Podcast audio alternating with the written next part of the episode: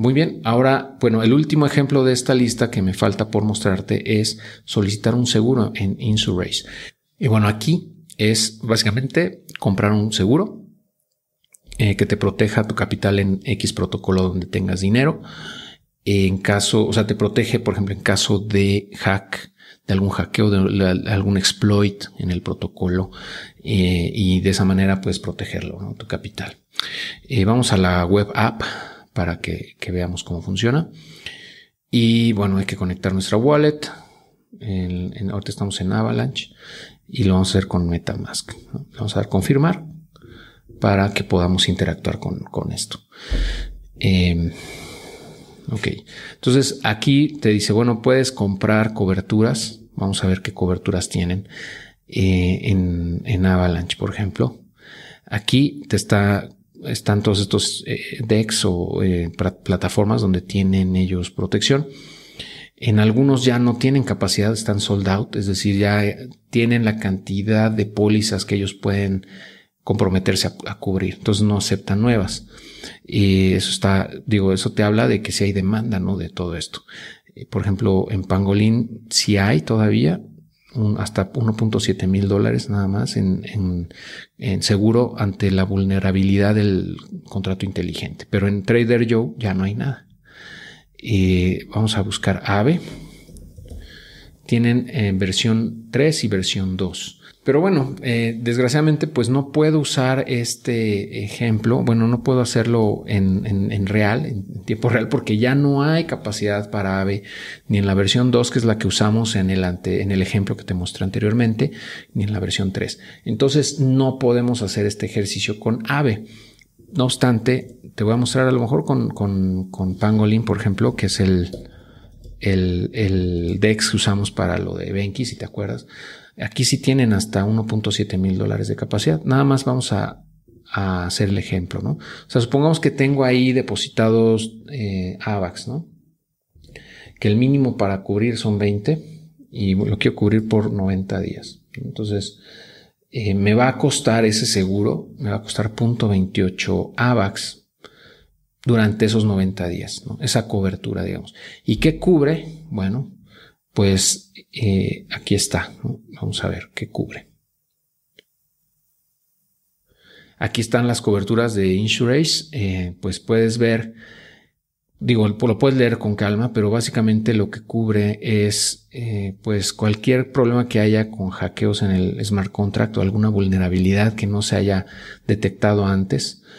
Aquí la cobertura que dice, bueno, te va a, eh, te va a recuperar esos fondos eh, Insurace en caso de que durante el periodo de cobertura haya una pérdida material de la cripto que está asegurada debido a un acto malicioso, criminal o no autorizado con el que tenga por objetivo el exploit o explotar el diseño o las vulnerabilidades más bien de código de los smart contracts.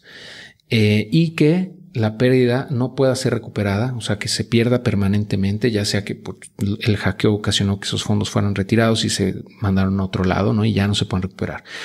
Eh, y por último, la otra condición es que la pérdida esté directamente relacionada con la wallet con la cual se hizo o se adquirió el seguro o la cobertura.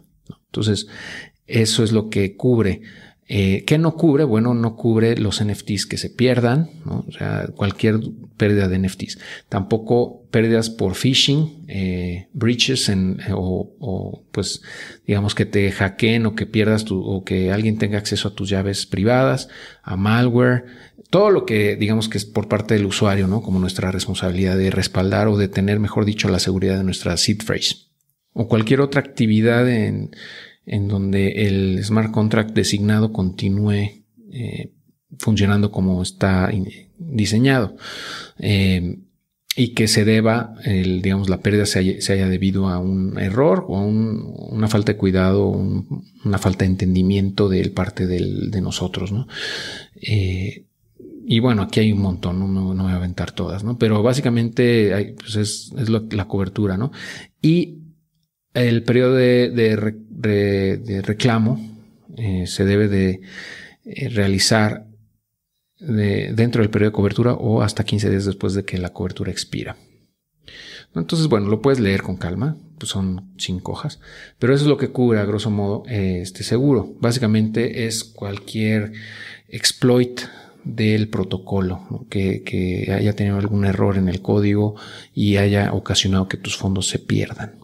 Entonces, bueno, esa es una manera de cubrir tu cripto en distintos protocolos. Como puedes ver, hay bastantes, hay muchísimas coberturas en distintas cadenas y bueno, ya será cuestión primero de que haya capacidad para que puedas adquirirla y, y por otro lado, pues que te convengan. Digo, a lo mejor si tienes una cantidad pequeña, pues tú vas a decir, pues no, no pasa nada, no tengo tema.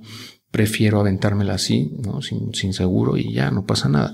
Que la verdad es que es muy raro que eso ocurra en protocolos muy robustos como AVE, como MakerDAO, eh, como Corp, los más grandes, los que ya tienen más años, más tiempo, porque pues han sido probados reprobados todo el tiempo, eh, han sido puestos a prueba y han sobrevivido todos estos años y han soportado muchos intentos de hack. Eso no eh, significa que no puedan ser hackeados en algún momento, probablemente, pero son mucho más robustos. ¿no? Por eso el costo de la cobertura no es muy grande, si te das cuenta. O sea, es, Sí, por ejemplo, de 50 AVAX me cobrarían, eh, pues por una cobertura de 90 días me cobrarían 0.72 AVAX. Digo, es algo, ¿no? Si, si lo anualizamos, estaremos hablando de eso por 4, serían 3 AVAX por cada 50, o sea, estamos hablando de un 6% anual.